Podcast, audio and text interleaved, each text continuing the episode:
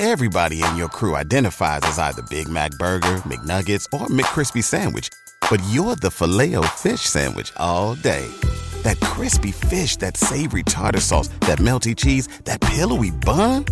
Yeah, you get it. Every time. And if you love the Filet-O-Fish, right now you can catch two of the classics you love for just $6. Limited time only. Price and participation may vary. Cannot be combined with any other offer. Single item at regular price. Ba da ba ba ba. Welcome to the Baseball Insiders on this beautiful Thursday. I'm Adam Weinrib, and filling in for Robert Murray today is Ian McMillan. Ian, you're here with me in New York. Uh, you are Canadian, and so I want to thank you personally for filling my mouth with smog. Uh, we canceled some baseball games for smog yesterday. Uh, not going to sugarcoat it. It uh, really sucks here right now. Yeah, and not only is it Canadian, but the smoke is actually specifically from Nova Scotia, my home province. So uh, it hunted me down. I thought I had escaped the fires, uh, but the smoke has hunted me down. So yeah, it's partially my fault. The yeah, what is this? Frickin' lost with the frickin' smoke monster. Uh, yeah, I mean we're having almost no fun here, uh, but it's clearing up a little bit. Seems like Philadelphia and Washington are getting the brunt of it today, and uh, to them we say in your face because it certainly was not fun to have it yesterday. Yeah, it was. T- it was. Yeah, it was like it felt like the apocalypse. It was like 1 p.m. and it was dark and orange out. Like it was weird. Uh, one of the weirdest things I've ever experienced. But um, yeah, it looks a little bit better today. I haven't been outside, so I don't know what the air is actually like. But uh, yeah, weird couple days. No, nor have I. I'm probably going to keep it that way for a little bit. But if you weren't here yesterday, you might not have understood how ridiculous it was when MLB's offices, which, by the way, are also here, we're sort of having like a three o'clock, four o'clock discussion of we're going to go ahead and talk to the Yankees and White Sox and talk to the teams involved and see if we're going to need to move this thing a little bit. It was actively orange. It right. looked like it looked like Mars, and it didn't really take like Rob Manfred didn't really need to go outside, lick his finger, put it up to the sky, and go, "Yep, still orange." Okay, I guess we'll bag this one. Like it wasn't that complex. No, it really wasn't. I don't. Yeah, I don't know what took them so long. I went for a walk early in the morning, and I, and I was it stung my nostrils to breathe. So, uh, yeah, not not the best atmosphere for baseball. No, according to first name, whole bunch of numbers, it was just another example of the wussification of modern athletes. Yeah. But according to most of us out here walking through the streets of New York, it was uh, just extremely uncomfortable to breathe. So it, it is what it is. I will say that if the Yankees did play, it would have looked cool on TV at least. It would have yeah. looked like they were playing on Mars. Yeah, I was I was at the game on Tuesday. Uh, I would say that was an ill-advised decision by me. Uh, I got free tickets. I wanted. I actually turned them down once, and then they circled back to me with like a, "You sure you don't want to?" And I was kind of like, "Ah, you know what? Like, eh, what the hey? You know, it's only a couple hours out of my day." And by the time I got up to Yankee Stadium, it didn't look orange, but it was apocalyptically gray. And I was putting sunglasses on at 5 p.m. Uh, just to kind of shield my eyes from whatever that was. And then we watched the whole baseball game, and it was almost a no hitter. So uh, probably not the right call. Yeah. Oh well. what, what, are you going to do? Um, well, if you're joining us on the show, we're going to be talking about Elly De La Cruz because how could we not be talking about Elly De La Cruz? Uh, we're also going to touch on Alek Manoah's demotion a little bit below the depths that any of us thought he'd be demoted to. Jacob deGrom's future and the Rangers' present. Luis Arraez is chased for 400, and the AL Central is entirely under the 500 mark. Uh, so we got plenty to get into if you are someone who is going to take our advice today and use it to dictate your future bets and you're in a legal betting state, we've got an offer for you with Bet365.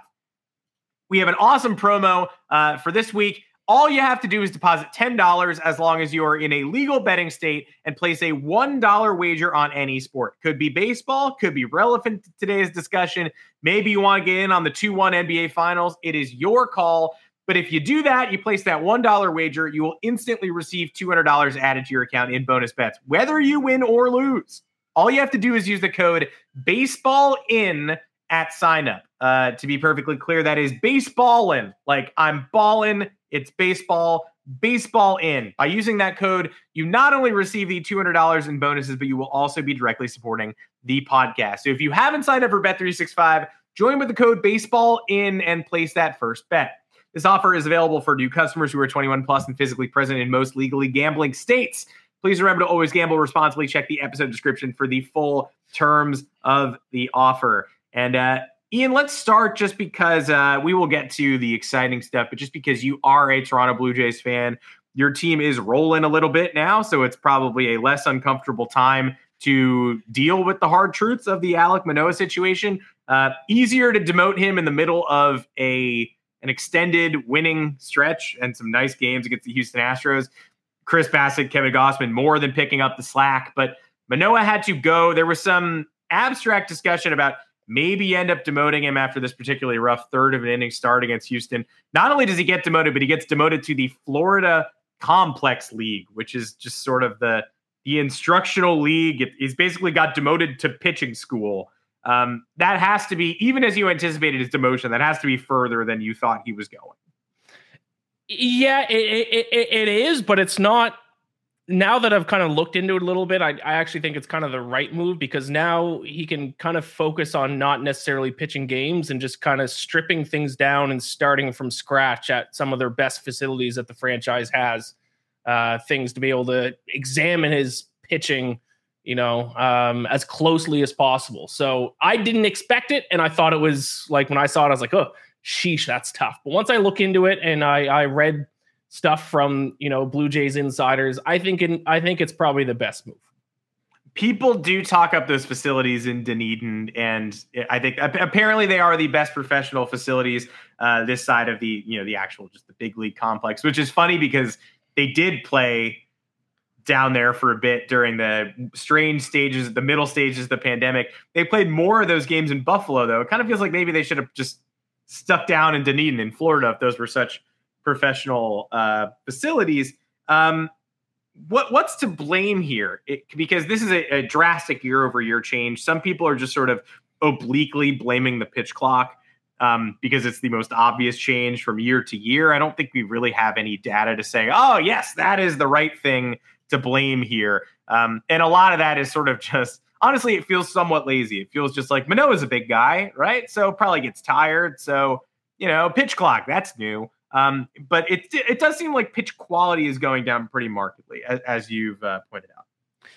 Yeah, it, it's it's his slider is what it's come down to. Um, that was his best pitch of of his career through his first two years. That has now become his worst pitch. Um, and I actually encourage people who want to look into this even more. A guy by the name of Chris Black at Down to Black on Twitter did a deep dive um, of the mechanics of his slider this season, and and that's why I'm actually not too concerned about Manoah right now. If he can go down to the Florida complex and strip things down and step away from the game and really focus on that slider and get that dialed back in, he's going to be okay because it's not like he's falling apart all over the place. It's really that one pitch that he, and it's not that far off. Um, looking through these tweets, it like comes, it comes down to like the plane that it's that it's coming out of his arm. And if anyone's a golfer like I am, I when you're like driver is slicing all day and you can't fix it, sometimes you just need to step away from actually playing rounds of golf and just going to the driving range for a week and really stripping down your swing.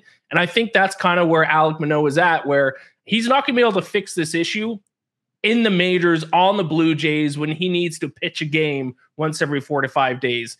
Now that he can step back and really take his time and strip down his his pitch uh, mechanics a little bit and really start from scratch, I think he's going to be okay because, like I said, it is just the slider, and even on top of that, he's been getting a lot of a lot of bad luck on batted balls. Uh, so it's not 100% a disaster. His slider needs to get dialed in just a little bit more, and other than that, some bad luck on batted balls. Uh, and I think he's going to be okay. So obviously, it's not ideal. Um, I would rather he wasn't having this issue but I'm not re- ready to say that he's not going to once again be the Blue Jays ace. Uh, I think he can s- sort this issue out because it's really just that one pitch. The rest of his stuff is generally as good as it was the past couple years. So I'm I'm not out on Manoah. He's also not the first pitcher to get punched in the mouth by the Houston Astros. So it, it, the, the timing is poor, but he's certainly not the first guy to experience discomfort there. He he shut the Yankees down through seven innings of two hit ball earlier in the year, threw a seven inning one hitter against the Royals, went five and two thirds with two earned against the Orioles. There are moments against uh, the Royals or the Royals, but the Yankees and Orioles are strong offenses. He dominated them. There are there are games on his resume this year where you look at it and go, well, that's that's fine. So it's not like he has uniformly been awful every time he has taken the mound. He just has struggled, has struggled with the slider, and it saved his worst start for last, which ultimately forced him into making a decision. Yeah, I think the move probably. I think they were a little late sending him down. Um, I think putting him out against the Astros was. I bet on the Astros in that game pretty big because I was like, this is this is going to be a disaster. This is not going to be an issue that's that's going to get fixed until he takes a step away. So I'm glad they finally did it. I think it was one game too late though. Yes, uh, the, the AL East loses a villain here. Um, I think everybody sort of wants wants him back, but you're eyeing uh Hyunjin Ryu coming back to maybe fill that rotation spot. Uh, is there a timeline on that? When when can we maybe expect that move? Yeah, I think latest report is he's hoping to come back after the All Star break. Apparently, he's progressing pretty well, but a lot of people have kind of forgot about Hyunjin Ryu. Um, guy who was, I think, runner up to the Cy Young his first year with the Jays, or maybe it was his last year with the Dodgers. But a guy who's been a Cy Young contender for a couple years, a guy who hasn't pitched for the Jays now for uh, a while. He's still lurking around. If he can come back and get maybe not to his, you know, Cy Young contender form, but if he can at least give the Jays another option in the rotation that they're comfortable with, a guy that they can put out and say, you know, he's probably going to have a solid start most of the times that he goes out there uh, that's going to be a huge addition for the Blue Jays down the stretch. So it's looking like after the All Star break, he, he might come back, and I think that, that that's going to give the Jays a huge boost. If we can get him back in good form, and then Manoah figures his thing out down in Florida, and he comes back for the final stretch of the season, at the end of the day, the Jays are most likely going to be in the playoffs. So it's going to be about how we're going to play the final month of the season and into the playoffs. Because as we saw with the Phillies last year, what it's all about is getting hot at the right time. And with the Jays, you know, with those guys coming back, if they come back in good form, we could get hot at the right time. Great point on on Ryu. Yeah, he he was second in the Cy Young race the year before he came to Toronto, and then in the shortened season finished third. Right. But I think a lot of people tune that out because you know a shortened 2020 I think gets memory hold by a lot of people. Uh, yeah. He was once again you know above average in ERA, and ERA plus at a 102 in 2021, a season where, like you said, not a Cy Young caliber pitcher, but every time he goes out there, you're fairly confident the start is going to be competent. And missed last year, missed this year. So, uh, I mean, if they can get the 2021 version of him back, that's all they really need, and that's certainly better than what Manoah has been giving them yeah, listen, we don't need him to be. We don't need uh, Ryu to be our ace. We got, we got Gausman. We got hopefully Manoah can get back into form here. So we just need a solid guy in the back end of our rotation, and that'll be perfect. Let's talk about Elly because uh, I don't know how I've suppressed talking about him this deep into the podcast. It's probably it's kind of all I want to talk about. Uh, Reds lose today. Uh, just wrapped a little bit ago. They they get blanked by the Dodgers. That's no harm, no foul. The Dodgers are very good. They not going to lose every single day, but the Reds win maybe the most, the two most dramatic games of the young season so far, erasing big deficits in both. End up with a walk-off homer by Will Benson last night. Last night's game marked uh, De La Cruz's second game in the bigs and his first career home run. Sometimes you just turn on a game and you know you are watching something special. I'm very grateful that I popped the Reds on for the first inning of that one. I, I didn't want to miss his first AB. And just as they were sort of talking, the announcers had a perfect setup for the De La Cruz homer. They were kind of talking about how there had been hushed tones in the ballpark the day before rather than outright rampant joy because everybody was just sort of in awe at what this player was doing. And he chose that exact pitch to go 458 to the final row of the outfield for his first career home run. A, a majestic look a home run you have to show people so that they can believe it. It's not enough to know it went that far and De La Cruz is a top prospect. People got to get their eyes on this one to understand the full scope. He celebrated after the game at a Cincinnati steakhouse wearing a Bratz t-shirt. He was born in 2002. This is the most important thing in Major League Baseball right now, and I, I don't think that we can ignore uh, how revolutionary it is for Cincinnati to have a talent like this, at least for now but it makes the rest of their season with Matt McLain, who's a rookie of the year candidate, Corbin Carroll, and, and the people who got the opening day head start are the front runners. But McLain, now that he's qualified, is right up there. De La Cruz is playing. Jonathan India is still there. Spencer Steer is putting up a great rookie year. Andrew Abbott just debuted with six shutout. I think you have to watch the Reds in a very strange division. Yeah, you do. And on on De La Cruz specifically, me being a, a, betting man, what stood out to me is the guy's played in two games and he's immediately second on the odds list to win NL Rookie of the Year. immediately missed the first two plus months of the season. Doesn't matter. He's that electric. Odds makers were like, "Yep, we're putting him right there, close to the top." Uh, still second on the odds list to Corbin Carroll, uh, who's about minus one thirty five, but De La Cruz as, as short as plus 300, three to one to win rookie of the year, and he's two games uh, into his season. So uh, he's electric. Hey, man, he's fun. And this Reds team as a whole, kind of a fun team. Maybe not the best team in the National League, maybe not a playoff team, but they're fun. And that's what we need in baseball is more fun teams. It's a tough one because the comment section, look, they're they're right, right? Uh, I don't think Scott Boras loves having a prime time talent like De La Cruz in Cincinnati. Uh, I think that we have seen this story before. Eventually, the fun young core gets broken up. And they're not going to come to below market extensions with everybody after year one. This will eventually get dicey. But to that, I say, enjoy this while it lasts. Right. This is Cincinnati's plan to draft and develop and sign 16 year olds on the international market and make sure that it all coalesces at the exact same time. So I don't know if this is going to last forever, but it can last three years right? And and their master plan is for year 1 to be exciting, year 2 and 3 to be part of the contention window, and then we'll worry about tomorrow when tomorrow comes. It's not a model owner. It's not somebody who I, I'm not happy that we've entrusted this ownership group with this crown jewel, De La Cruz, and the young talent around him. But all the more reason to be focused on the here and now. Yeah, exactly. I mean, this is the best thing the Reds could hope for is uh, a couple seasons of hope, and if you know, at best, hope. You know, at worst, some excitement, some fun teams to watch. So just enjoy it while it lasts, for sure, and enjoy the ride. Um, it's a shame that they don't have an owner where, or they do have a guy where they know it's not going to last. That's that stinks. I don't think those kinds of owners should be allowed to own teams, but here we are. At least enjoy it while it lasts. It's, it's the best you can hope for. Yeah, and these are good fans. Uh, they, they, look, have fun for the rest of the season. Have fun for next season. It, it's really all you can ask for. Um, specifically, spotlighting some good fans in Cincinnati. Um, the people in the back row of the stadium who caught De La Cruz's first home run.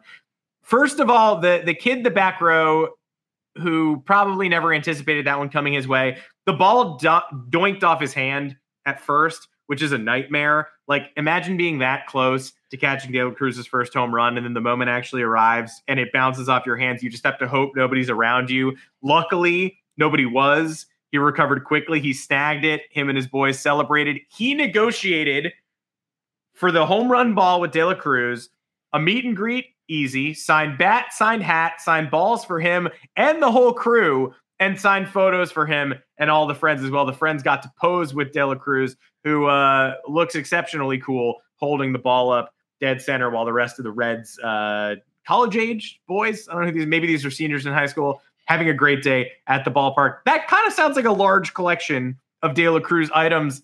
I personally don't need the baseball. I'm in the highlight forever, right? Um, the they there's video of me catching it. People know I did it. I don't really need the ball. I think I make that trade. I don't know how you feel about that. Yeah, I'm seeing a lot of people on Twitter saying that he should have negotiated harder. I think, listen, it's not a record breaking home run like with Aaron Judge last year. Like, I don't know if he would have got, like, if he would have just kept the ball and sold it, I don't know how much money he would have got for it. No. I think it's a decent trade. Um, I, he, yeah, he got the memory, he got some memorabilia, he got a pitcher. Yeah, he looked out for his friends. I think that's kind of the best that you could hope for. I mean, maybe he could have squeezed out tickets to the next game or something like that, but um, yeah, I, I, think that's all you can hope for. Like I said, not a record breaking home run. So I think that would be a little bit of a different situation. I think I, I think he got a decent deal.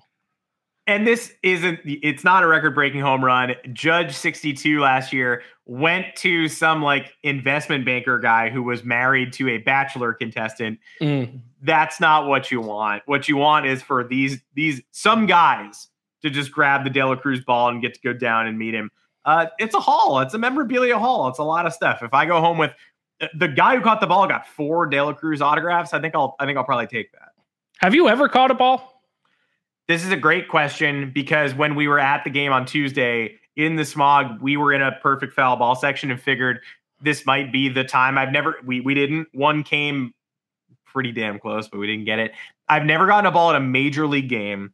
I caught a ball off the rebound of the back wall at a Trenton Thunder game when I was in high school. And then technically, Jason Giambi, when he was on Oakland, I had box seats at Yankee Stadium, tossed a ball that I ended up with, but he did not toss it to me. He tossed it to a rich kid who then looked around and was like, I have a lot of these. Does, does anybody Oh want this? God. And he gave it to us. So I don't even think that counts. So one at a major league game wasn't given to me, and one at a minor league game. Uh, I don't know. What about you? Um, no, I had to live through my absolute nightmare a Yankees game this season. Actually, I came in. I think it was one of the. I think mid-April. I think it was. Um, I was sitting in foul ball territory down the first base line, and I got up to get a sausage. And while I was in line to get a sausage to fill my fat mouth with food, a foul ball literally hit my empty chair. My girlfriend ducked. She had no desire to try to catch it and it hit my vacant empty chair and then bounced out to like a couple rows in front of us because I was Yeah. up trying to buy a sausage. Yep, that's not what Just, you want. just disgusted with myself. I, I actually I don't know why I left this off the list. I just I just caught another minor league ball like like two weeks ago. I got my second minor league ball. Um, There you go. But it wasn't it wasn't a fun occurrence because we were sitting in seats that didn't belong to us. We moved into shade seats, and of course the ball came right there at the Hudson Valley Renegades game. Hit my mom, who put her hands on her head. Uh, it hit her head, but it actually hit her hand. So it hit one finger, rolled away, and I picked up the ball but couldn't really think about the fact that I had the ball and honestly forgot that I wound up with it until right now because we had uh, EMS guys by us for a while, just being like, "You sure you're good, ma'am? Or you sure you're fine? Your finger fine?" Uh, so less than fun. I would actually give that ball away. Somebody wanted it, they can have it. Was she okay? She was. She was. Okay. Uh, she she got an ice pack. Uh, nice EMS guy visited us like two or three times. Kind of hospitality you can only expect to get at a minor league baseball game. Uh, sure. But I kind of wish that it had hit an empty chair. That's the one instance where empty chair is the preferred Yes, outcome. That's true. yeah, I am glad I hit the empty chair instead of my girlfriend ducking for sure. But also, Yes. maybe I. I'm very scared now to get up and get any kind of concessions at baseball games because I cannot let that happen twice. No. Yankees will make you wait too. Like a sausage should be so easy, but for some reason that's Nope. still like a 15 minute ordeal. Yes, correct. Yeah, they, they know what they're doing. They they I actually don't I don't know if they know what they're doing. I don't know why they want you to wait in line, but they do. Um, Yeah. Listen, I got a lot of issues with the Yankee Stadium, but that's maybe that's a conversation for another day. I got a lot of problems with you people. Uh, yeah, I mean it, it's it's not the best. I actually kind of want to go. Kind of want. I definitely want to go check out the improvements in Toronto. I, I kind of Yes. pegged. Uh, there's a weekend in July that my dad and I were looking at. I don't know if have you been to the new ballpark yet? New no, ballpark. I have not. No. Okay. Um, yeah, I kind of want to see that stuff. It's like a it's a D-backs game. I think it's in the middle of July. Might do a little road trip. I'll I'll report back if I do. Awesome. I will not be in Toronto at all this summer, so I, I won't see it this year. Maybe next year. no, no worries. Don't don't turn your summer around to come to that July game with me and my dad. Totally fine. Um, let's let's talk about the Rangers. I want to pivot there. Um, because it's crazy. We're having so much joy in baseball this week. A lot of the focus is on De La Cruz, and rightly so. But we may have seen a Hall of Fame career go up in smoke. Uh, not not to be dramatic, but Jacob deGrom needs Tommy John surgery. Uh, Mets fans have gone through the Jacob deGrom roller coaster. They have gone through the grimacing every time he leaves the game uh, for something that ends up being minor or something that ends up being somewhere in between.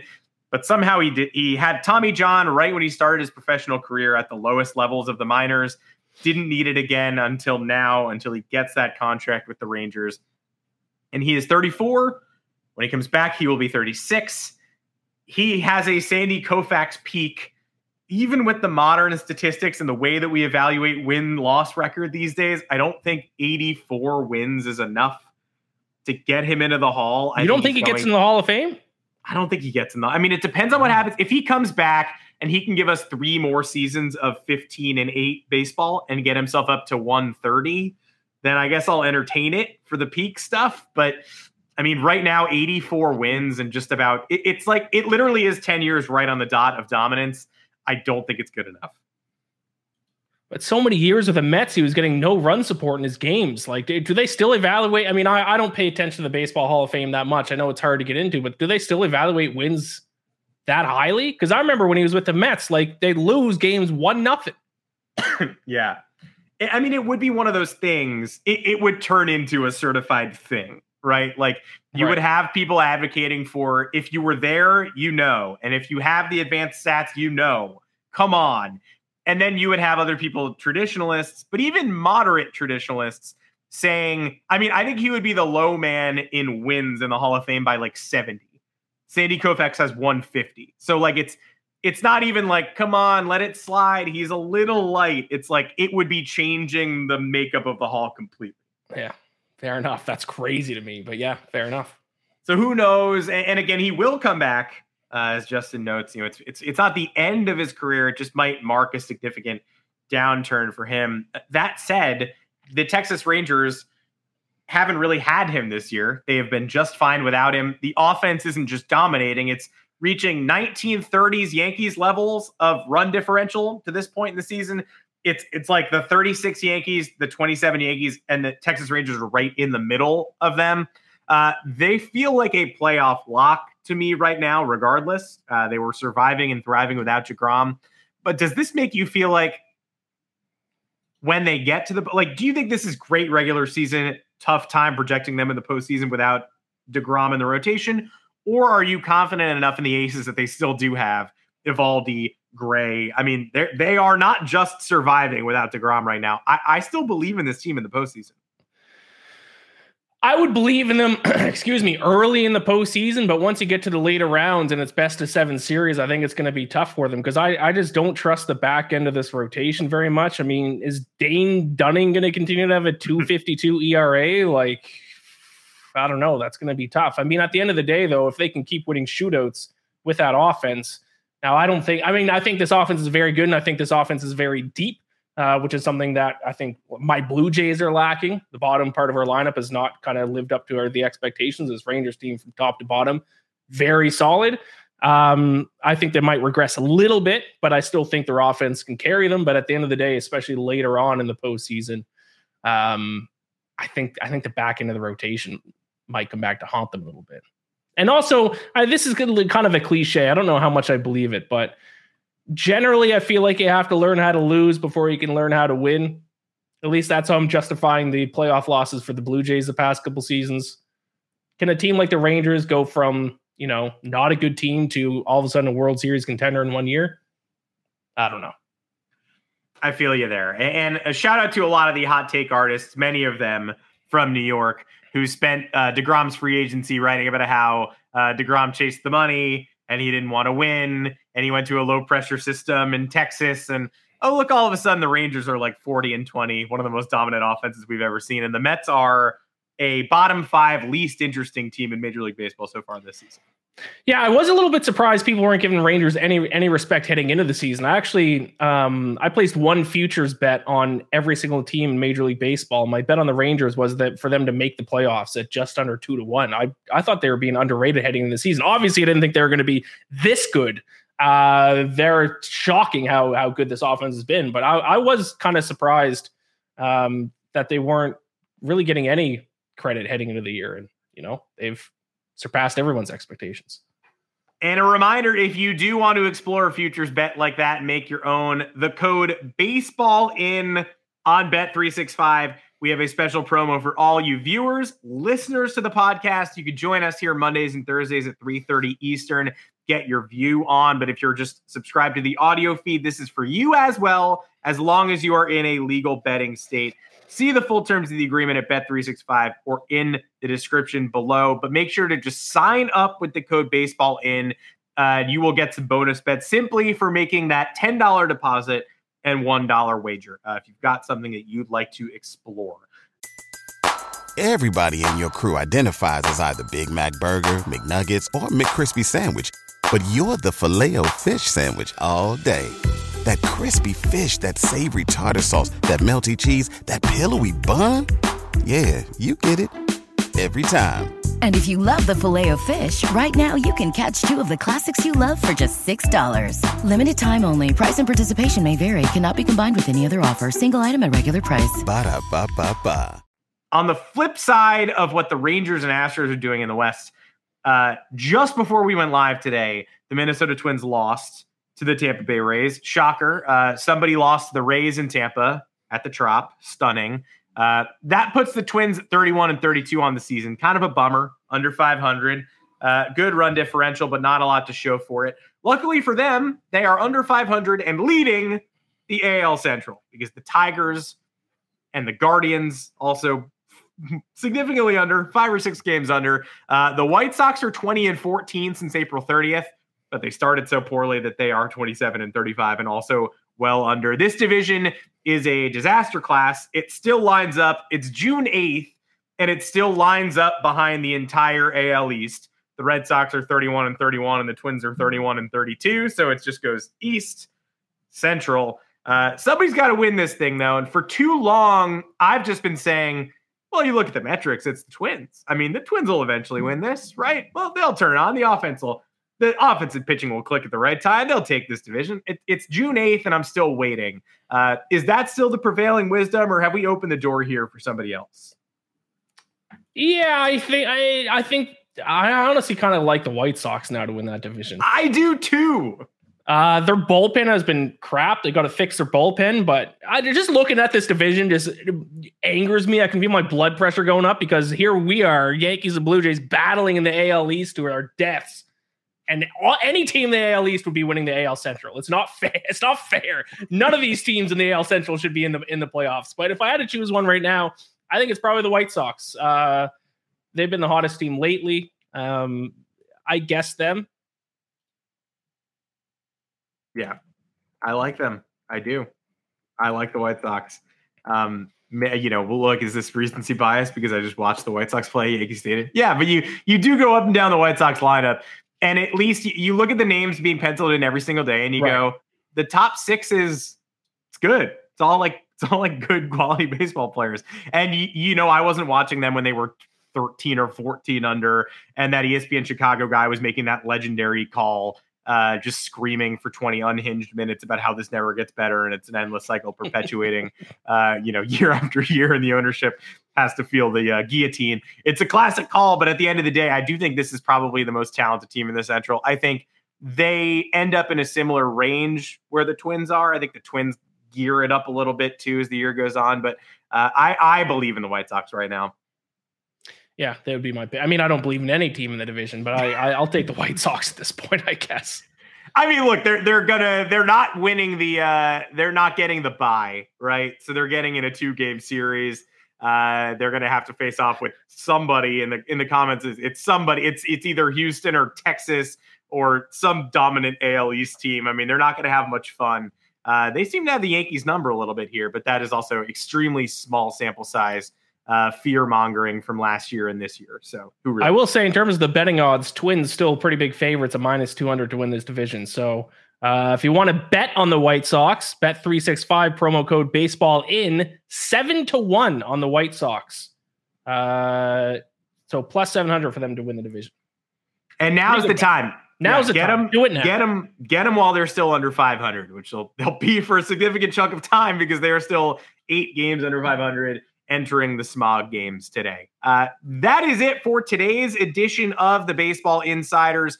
Uh, right before we go, Luis Arraez, I, I just want to say this out loud while it's still happening. He's hitting 400.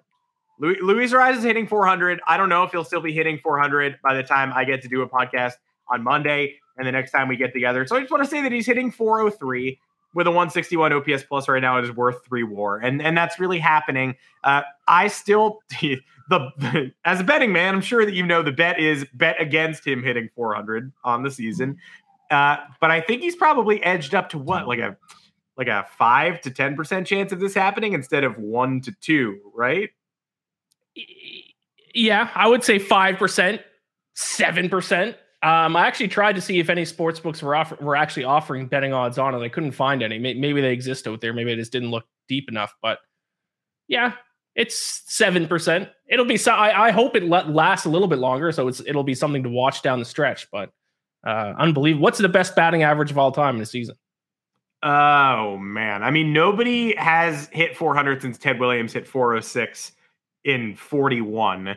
Uh, but there, I mean, back in the day when everybody was going insane, like Bill Terry and those guys were hitting 420, right, 430. You know, George Sisler, I think maybe has the highest ever. Uh, I guess Bill Terry only hit 400 once, so I'm a fool. Uh, let me get some George Sisler averages for you before we sign off. That's so. Uh, last time someone hit over 400 was when you said 1941. Okay, so yeah, that's unbelievable. George Brett almost did it and finished at 393. Tony Gwynn had it in 94 through the strike. Like he was damn close. I think he finished at 390, but there was a significant chance he would end up making a late season push, and we never got to see whether that happened or not. Sisler, year he won the MVP, hit 420. Uh, Blaze it. He also hit 47, 407 two years earlier. I mean, people used to do it in the 10s and 20s. Ted Williams did it in 41, and we basically said goodbye ever since. Crazy. So is is Arraez Tony Gwynn? Uh, I don't know. I know that he has Tony Gwynn's Savant page. Everyone, uh, the Savant heads out there laughing at the Statcast blue circles for uh, you know hard hit rate. Uh, meanwhile, his expected batting average is in the hundredth percentile, breaking the red line like a thermometer exploding. So uh, yeah, for the people circulating those screenshots asking if Luis Arraez is good, he's good, and for now he's hitting 400. And and I just wanted to say that out loud. I'd like to have a 400 hitter on the Blue Jays. I'll take that. Yeah, and he was available this offseason. People could have just gone and gotten him, but they uh didn't.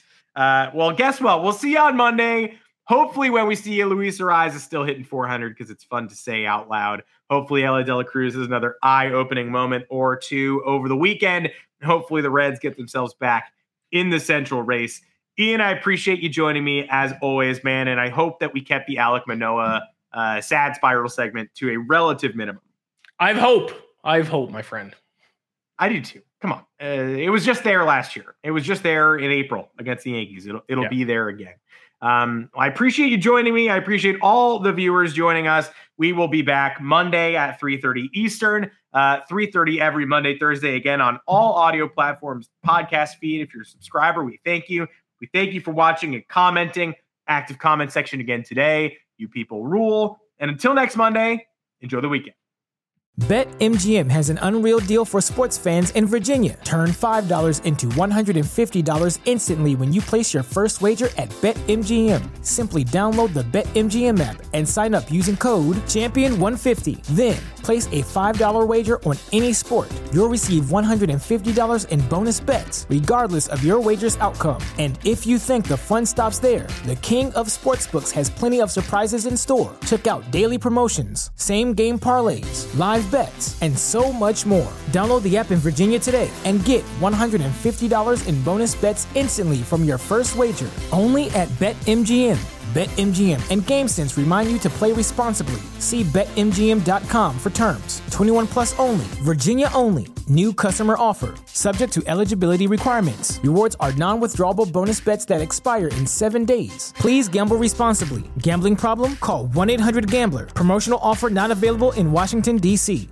Catch those springtime vibes all over Arizona.